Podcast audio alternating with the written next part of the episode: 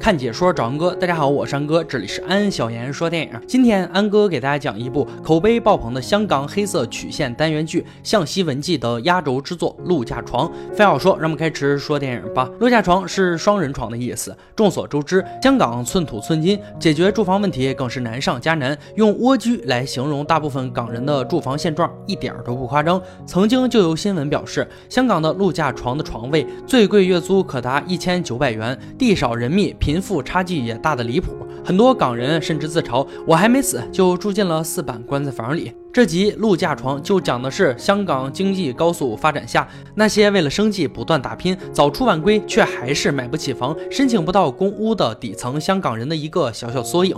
三十五平米的家，两室一厅的蜗居里住着六个人：父母、哥嫂，还有小明和老婆。每晚两对夫妻共用一个五平米的卧室，小明和老婆睡下铺，哥嫂睡上铺。住在一起时间久了，寂静无声的性生活变成了四个人的故事。但若日子没把握好，便会。出现令人尴尬的共振。为了错开时间，老婆只允许小明挑凌晨的时候运动，连性爱生活都要定闹钟来提醒。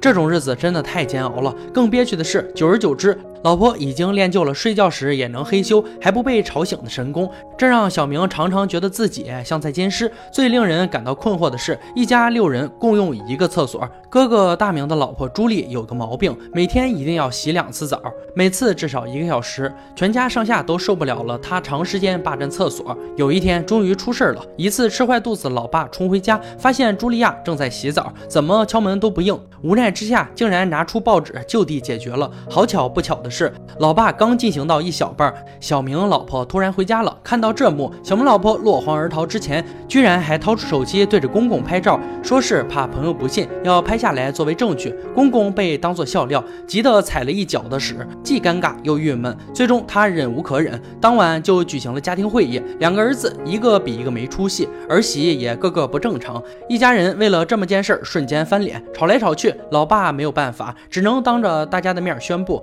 兄弟。两人谁先给我生孙子，房子就归谁。话音刚落，两夫妻就马上回房开工。至此之后，不管白天黑夜，只要有时间，他们就不停的战斗，没有一天停止过。时间一天天流逝，老婆的肚子却一点反应都没有。心急的小明带着老婆去医院做了检查，却被告知自己的精子质量太差，自然生育的几率只有中彩票头等奖那么低。认真思考过后，为了让老婆顺利怀孕，小明决定找好友来家中帮。忙耕耘，好友小张是小明、大明两兄弟最好的朋友，从小到大认识近二十年了。小张不明白两兄弟为什么什么事都要争。上学时参加校队要争个首发先锋，教练安排两兄弟同时踢前锋，谁踢的球最多，谁就能当首发。那时候两人的好友小张正好踢中场，小明就跑来求他把球踢给自己。没想到哥哥大明早在他之前就跑去求小张。说了同一番话，结果赛场上两兄弟一个球也没进。小张得出结论：你们争什么都没有好结果的。可是小明不服，他经过无数次心理斗争后，坚持认为戴一下绿帽子就能得到一套房，这很划算。而小张身体棒，够义气，是他能找到的最佳人选。好兄弟也是很给力，在好友的诚心邀请下，勉为其难地接受了这个任务。和那次争前锋比赛时一样，小明对小张说：“这次射门能不能中，全靠你了。”凌晨，在哥嫂和老婆都睡着后，小张偷偷的潜进了这个豆腐干一样的小房子，钻进了小明老婆的被窝。没想到真的这么神。没过多久，老婆就怀上了宝宝。晚上，小明在饭桌上宣布了这个消息。没想到婆婆一时兴起说漏了嘴，真是喜事啊！你们两兄弟一起有了孩子。原来嫂子前一天也怀了孕。全家都知道，只有他们被蒙在鼓里，心情就像过山车。可小明还不愿服输，先怀孕又怎么样？嫂子年纪那么大，不一定谁先生下来呢。一句话又成了导火线。哥哥摔下碗筷回屋，好好的一顿饭又变成了一场闹剧。老婆和嫂子都已确认肚子里的孩子是男孩，不出意外的话，老婆的预产期也一定晚于嫂子。这段时间，嫂子一直睡客厅，走投无路的小明甚至萌生出想要捂死嫂子的念头，但幸好只是在梦里。小明虽然道德底线比较低，但还算是有些良心。只不过小明心里清楚，不能再坐以待毙了。他带着茱莉亚来到医院询问医生能不能剖腹生子，只要能。能尽快取出孩子，今晚也行。听到这话，茱莉亚和医生都吓了一跳。好在这是个正规医院，没有特殊情况不会批准。心灰意冷的小明只能回到家中听天由命。老天垂怜，没想到就在小明已经开始上网找房的时候，茱莉亚的羊水突然破了，老婆被送进医院，孩子安全诞生。小明终于赢得了这场战争，大哥也愿赌服输，还自觉的把自己的东西都收拾干净了。老爸给小明的儿子取名为子珍，讽刺的是，子珍真的不是皇家的子孙啊。日子一天天过去，小明对孩子就像亲生的一样。逛超市时，也会忍不住把一切好玩的买下来给他。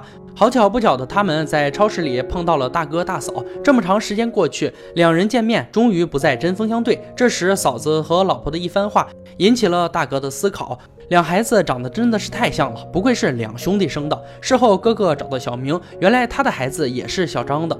两人终于坦诚相待。又一次，哥哥早在小明之前。就找到小张帮忙，和多年前的球赛一样，小张心中过意不去，要帮只好两个兄弟一起帮。谁知道他这么厉害，两次都中。现在说什么都没用了。为了瞒住老婆，两兄弟只好和解。结局，哥嫂又搬了回来，两兄弟最后还是不得不向生活妥协了。看完这个故事，你可能会惊讶于这六个人是怎么熬过来的，但其实一部分香港人过得还真不如他们。香港总人口七百五十万，由于历史、政治环境等各种原因，土地开发率仅有百分之二十三点七，这导致香港连续多年成为全球楼价最难负担的城市首位。数据表明，约有二十万香港人生活在龙屋和棺材房中，而这些几平米的蜗居之地，每月却高达数千港币。很多港人像孤儿般在牢笼中生活和默默的死去，有些人甚至租不起一个可以站立的空间。